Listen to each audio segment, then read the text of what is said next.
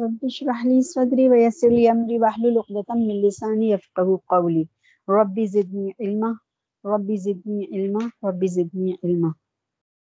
تمام حمد و ثنا و تعریف. اللہ رب العالمین کے لیے، جو خالق کائنات بھی ہے اور مالک کائنات بھی. اور تمام درود و سلام نبی پاک. حضرت محمد صلی اللہ علیہ وسلم کی بارگاہ ناز ہم سب کی طرف سے.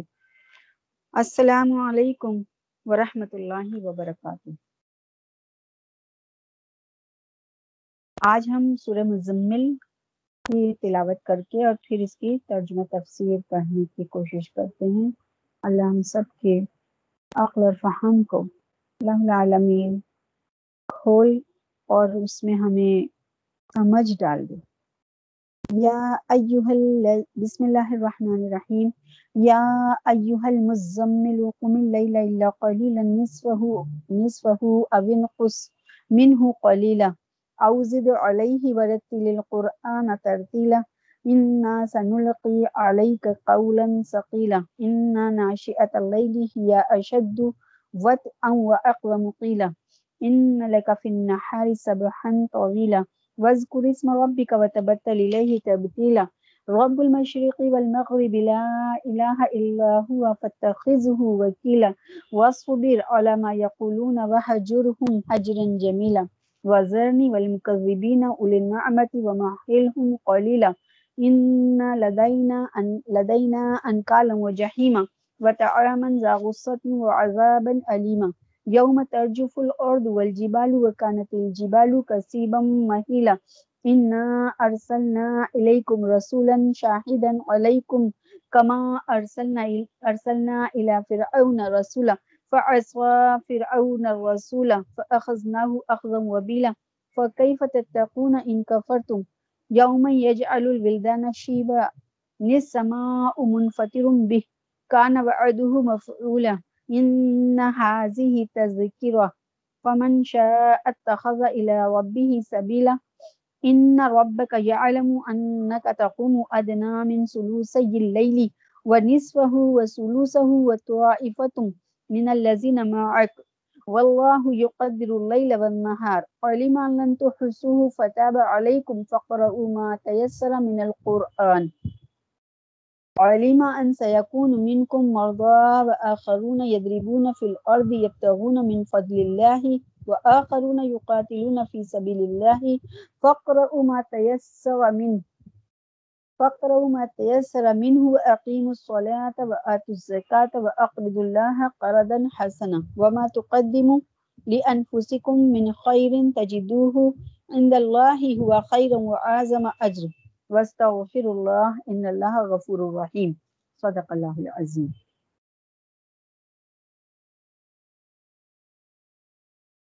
اے کپڑے میں لپٹنے والے یا ایوہ المزمل، اے کپڑے میں لپٹنے والے قلیلا۔ کھڑا رہ رات کو، مگر کسی رات۔ نصف اوین منہ قلیلا۔ آدھی رات یا اس میں سے کم کر دے تھوڑا سا۔ اوزد علیہ ورتل القرآن ترتیلا۔ یا زیادہ کر اس پر اور کھول کھول کر۔ پڑھ قرآن کو صاف۔ ان سنلقی۔ علیہ کا قولا ثقیلا۔ ہم ڈالنے والے ہیں تجھ پر ایک بات وزندار۔ ان ناشیت اللیل ہی اشدوت واقوم قیلا البتہ اٹھنا رات کو سخت روندتا ہے اور سیدھی نکلتی ہے بات۔ ان لک فی النہار صبحا طویلا۔ البتہ تجھ کو دن میں شغل رہتا ہے لمبا۔ وذکر اسم ربک وتبتل الیہ تبتیلا۔ اور پڑھے جا نام اپنے رب کا۔ اور چھوٹ کر چلا آ اس کی طرف۔ سب سے الگ ہو کر۔ رب المشرق والمغربی لا الہ الا ہوا فتخذ وکیلا۔ اور مغرب کا مالک مشرق اور مغرب کا۔ اس کے سوا کسی کی بندگی نہیں۔ سو پکڑ لے اس کو کام بنانے والا۔ وصبر علما یقولون وحجرهم حجرا جمیلا اور سہتا رہ یعنی صبر کر، جو کچھ کہتے ہیں۔ اور چھوڑ دے ان کو، بھلی طرح کا چھوڑنا۔ وزرنی والمکذبین اولی نعمتی وماحلہم قلیلا اور چھوڑ دے مجھ کو اور جھٹلانے والوں کو۔ اور چھوڑ دے مجھ مجھ کو اور جھٹلانے والوں کو۔ جو آرام میں رہے ہیں اور ڈھیل دے ان کو تھوڑی سی۔ ان لدینا انکالم و جہیما۔ البتہ ہمارے پاس بیڑیاں ہیں اور آگ کا ڈھیر۔ و تعامن ذا غصتی و عذاب نلیما اور کھانا گلے میں اٹکنے والا اور عذاب دردناک۔ یوم ترجف الارض والجبال وکانت الجبال کسیبا محیلا جس دن کے کانپنے، کانپے گی زمین۔ اور پہاڑ، اور ہو جائیں گے پہاڑ ریت کے تودے۔ پھسلتے انا ارسلنا الیکم رسولا شاہدا علیکم کما ارسلنا الی فرعون رسولا فعصا فرعون الرسولا فاخذناه اخذا وبیلا ہم نے بھیجا تمہاری طرف رسول بتلانے والا تمہاری باتوں کا جیسے بھیجا فرعون کے پاس رسول پھر کہا نہ مانا فرعون نے رسول کا پھر پکڑی ہم نے اس کو وبال کی پکڑ کیف تتقون ان کفرتم یوم یجعل الولدان شیبا۔ پھر کیوں کر بچو گے اگر منکر ہو گئے اس دن سے جو کر ڈالے لڑکوں کو بوڑھا۔ نسماع منفطر بہ کان وعده مفعولا۔ آسمان پھٹ جائے گا اس دن۔ اس دن میں اس کا وعدہ ہونے والا ہے۔ ان هذه تذکرہ تو یہ تو نصیحت ہے۔ فمن شاء اتخذ الى ربه سبیلا پھر جو کوئی چاہے، بنا لے اپنے رب رب کی طرف راہ۔ ان ربک یعلم انک تقوم ادنا من ثلثی اللیل ونصفه وثلثه وطائفه من الذین معك۔ بے شک تیرا رب جانتا ہے کہ تو اٹھتا ہے نزدیک دو تہائی رات کے اور آدھی رات کے اور تہائی رات کے۔ اور کتنے لوگ تیرے ساتھ کے؟ واللہ یقدر اللیل والنہار، اور اللہ ناپ ماپتا ہے رات کو اور دن کو۔ علما ان لن تحسوه فتاب علیکم فقروا ما تيسر من القرآن۔ اس نے جانا کہ تم اس کو پورا نہ کر سکو گے، سو تم پر معافی بھیج دی۔ اب پڑھو جتنا تم آسان ہو قرآن سے۔ علیمان سیکون منکم مرضا، وآخرون یضربون فی الارض یبتغون من فضل اللہ۔ جانا کہ کتنے ہوں گے تم میں بیمار؟ اور کتنے اور لوگ پھریں گے ملک میں ڈھونڈتے اللہ کے فضل کو؟ وآخرون یقاتلون فی سبیل اللہ اور کتنے لوگ لڑتے ہوں گے اللہ کی راہ میں؟ فقروا ما تيسر منه واقيموا الصلاة وآتوا الزکاة واقرضوا الله قرضا حسنا۔ سو پڑھ لیا کرو جتنا آسان ہو اس میں سے اور قائم رکھو نماز۔ اور دیتے رہو زکوٰۃ۔ اور قرض دو اللہ کو، اچھی طرح پر قرض دینا۔ وما تقدموا لانفسکم من خیر تجدوه عند اللہ هو خیر واعظم اجر اور جو کچھ آگے بھیجو گے اپنے واسطے کوئی نیکی، اس کو پاؤ گے اللہ کے پاس بہتر اور ثواب میں زیادہ۔ واستغفر اللہ اور معافی مانگو اللہ سے۔ ان اللہ غفور رحیم بے شک اللہ بخشنے والا مہربان ہے۔ یہ سورہ مزمل جو ہے، اس کا نام نام مزمل کے اوپر نام ہے۔ اور پیارے نبی کے ناموں میں سے ایک نام، یہ نام بھی ہے مزمل۔ یہ مکی صورت ہے، جس میں کا ایک رکو مکی اور دوسرا بتاتے ہیں کہ مدنی ہے۔ اس میں نا بہت سے لوگوں کی الگ الگ رائے ہیں، مفسرین کی۔ ہجرت سے پہلے نزول ہوا تھا اور سب سے پہلے جو وہی نازل ہوئی تھی، اس میں سورہ علق سب سے پہلی، پھر سورہ قلم اور یہ تیسری سورہ تھی جو نازل ہوئی، پھر اس کے بعد سورہ مدثر۔ اس میں فرماتا ہے، اللہ رب العزت پیارے نبی کو اور بڑے پیار سے مخاطب کر کے فرماتا ہے یہ صورت ابتدائی صورتوں میں سے مکہ میں نازل ہوئی، روایت صحیحہ میں ہے کہ شروع میں جب وہی کی دہشت اور ثقل سے آپ کا بدن کانپنے لگا تو آپ صلی اللہ علیہ وسلم نے گھر والوں سے فرمایا، زملونی زملونی۔ یہ واقعہ میں نے آپ لوگوں کو سنایا تھا کہ جب پیارے نبی پر وہی نازل ہوئی تھی اور آپ غار ہرا سے تشریف لائے تھے، حضرت جبرائیل علیہ السلام سے نبوت کو لے کر اور جب آپ تشریف لائے تو بدن آپ کا بہت بری طریقے سے کانپ رہا تھا اور دہشت آپ کے اوپر تاری تھی۔ تو آپ نے جب آپ داخل ہو تو آپ نے کیا فرمایا؟ زملونی زملونی۔ تو حضرت خدیجت القبرا نے آپ کے اوپر چادر ڈالی تھی اور پھر کپ کپاہٹ بہت زیادہ تھی۔ تو پھر آپ ان کے اوپر ایسے بھیج لیا تھا۔ یہ میں نے بتایا تھا آپ لوگوں کو۔ مجھے کپڑا اڑا دو اور مجھے کپڑا اڑا دو۔ چنانچہ کپڑا اڑا دیا گیا۔ اللہ تعالیٰ نے اس صورت میں اور اس سے اگلی صورت میں آپ کو وہی نام لے کر پکارا یعنی کپڑا اوڑھنے والا۔ اور بعض روایت میں ہے کہ قریش نے دارالندوا میں جمع ہو کر آپ کے متعلق مشورہ کیا کہ آپ کی حالت کے مناسب کوئی لقب تجویز کرنا چاہیے۔ کسی نے کاہن کہا، کسی نے جادوگر، کسی نے مجنون، مگر اتفاق رائے کسی پر بھی نہ ہوا۔ آخر میں ساحر کی طرف رجحان تھا۔ آپ صلی اللہ علیہ وسلم کو خبر ہوئی تو رنجیدہ اور غمگین ہوئے اور کپڑوں میں لپٹ گئے، جیسا کہ اکثر سوچ اور غم میں مغموم آدمی اس طرح کر لیتا ہے۔ اس پر حق تعالی نے تانیس اور ملاطف ملاطفت کے لیے اس عنوان سے خطاب فرمایا۔ جیسے آپ صلی اللہ علیہ وسلم نے حضرت علی رضی اللہ تعالیٰ عنہ کو ایک مرتبہ قم اب تراب فرمایا تھا۔ جبکہ وہ گھر سے رنجیدہ ہو کر چلے گئے اور مسجد میں زمین پر لیٹے ہوئے تھے۔ حضرت شاہ عبدالعزیز رحمۃ اللہ علیہ لکھتے ہیں کہ اس صورت میں خرقہ پوشی کے جو لوازم اور شروط بیان ہوئی ہیں، گویا یہ صورت اس شخص کی صورت ہے جو درویشوں کا خرقہ پہنے اور اپنے تئیں اس رنگ میں رنگے۔ لغت عرب میں مزمل اس شخص کو کہتے ہیں جو بڑے کشادہ کپڑے کو اپنے اوپر لپیٹ لے۔ اور آہ اور نبی پاک صلی اللہ علیہ وسلم کا معمول ایسا تھا کہ جب نماز تحجد اور قرآن پاک کی تلاوت کے لیے رات کو اٹھتے تھے، تو ایک کمبل دراز اوڑھ لیتے تھے۔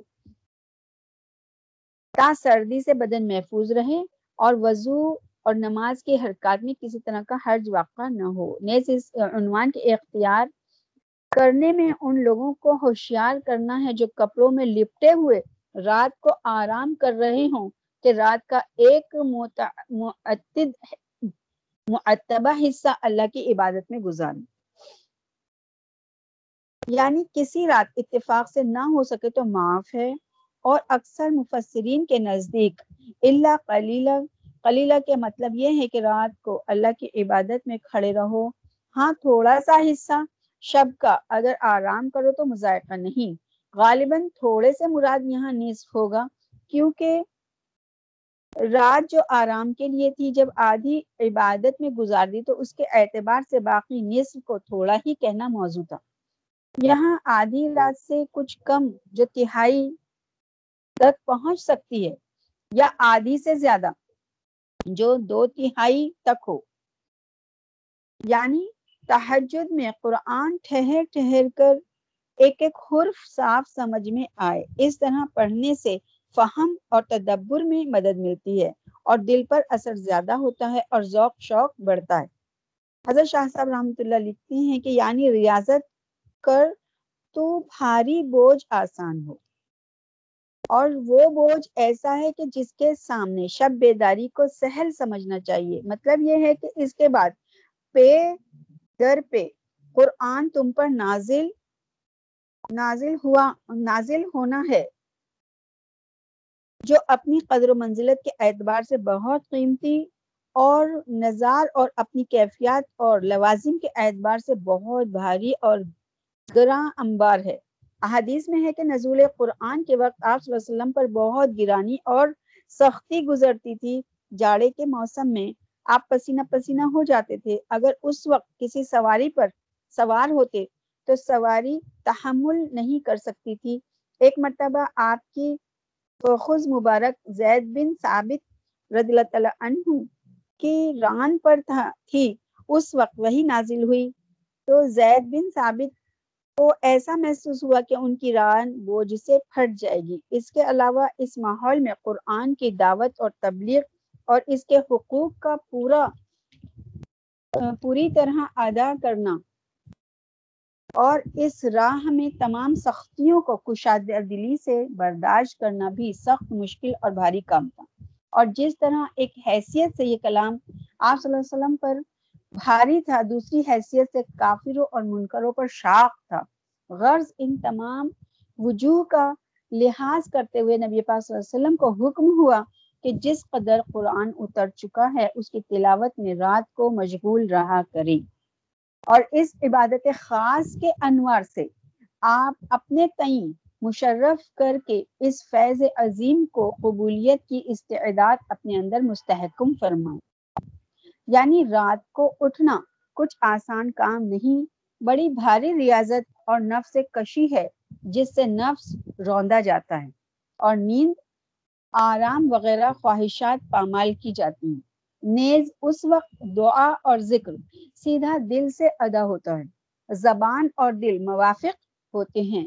جو بات زبان سے نکلتی ہے، ذہن میں خوب جمتی چلی جاتی ہے۔ کیونکہ ہر قسم کے شور و غل اور چیخ و پکار سے یکسو ہونے اور خدا مندہ قدوس کے سماو دنیا پر نزول فرمانے سے قلب کو ایک عجیب قسم کا سکون اور قرار اور لذت اشتیاق کی کیفیت سے کیفیت میسر آتی ہے۔ یعنی دن میں لوگوں کو سمجھانا اور دوسرے کئی طرح کے مشاغل رہتے ہیں۔ گو، وہ بھی آپ کے حق میں بالواسطہ عبادت ہے، تاہم بلا واسطہ۔ پروردگار کی عبادت اور مناجات کے لیے رات کا وقت مخصوص رکھنا چاہیے۔ اگر عبادت میں مشغول ہو کر رات کے بعض ہوائی چھوٹ جائیں تو کچھ پرواہ نہیں، دن میں ان کی تلافی ہو سکتی ہے۔ یعنی علماء قیام اللیل کے دن میں بھی گو بظاہر مخلوق سے معاملات اور علائق رکھنے پڑتے ہیں، لیکن دل سے اسی پروردگار کا علاقہ سب پر غالب رکھیے اور چلتے پھرتے اٹھتے بیٹھیے، اسی کی یاد میں مشغول رہیے۔ غیر اللہ کا کوئی تعلق ایک آن کے لیے، ادھر سے تو جبکہ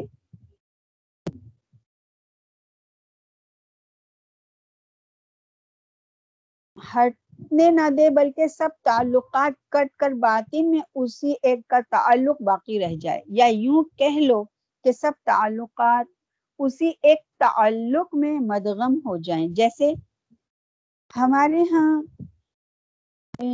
خلوت اور انجمن سے تعبیر دیا گیا ہے۔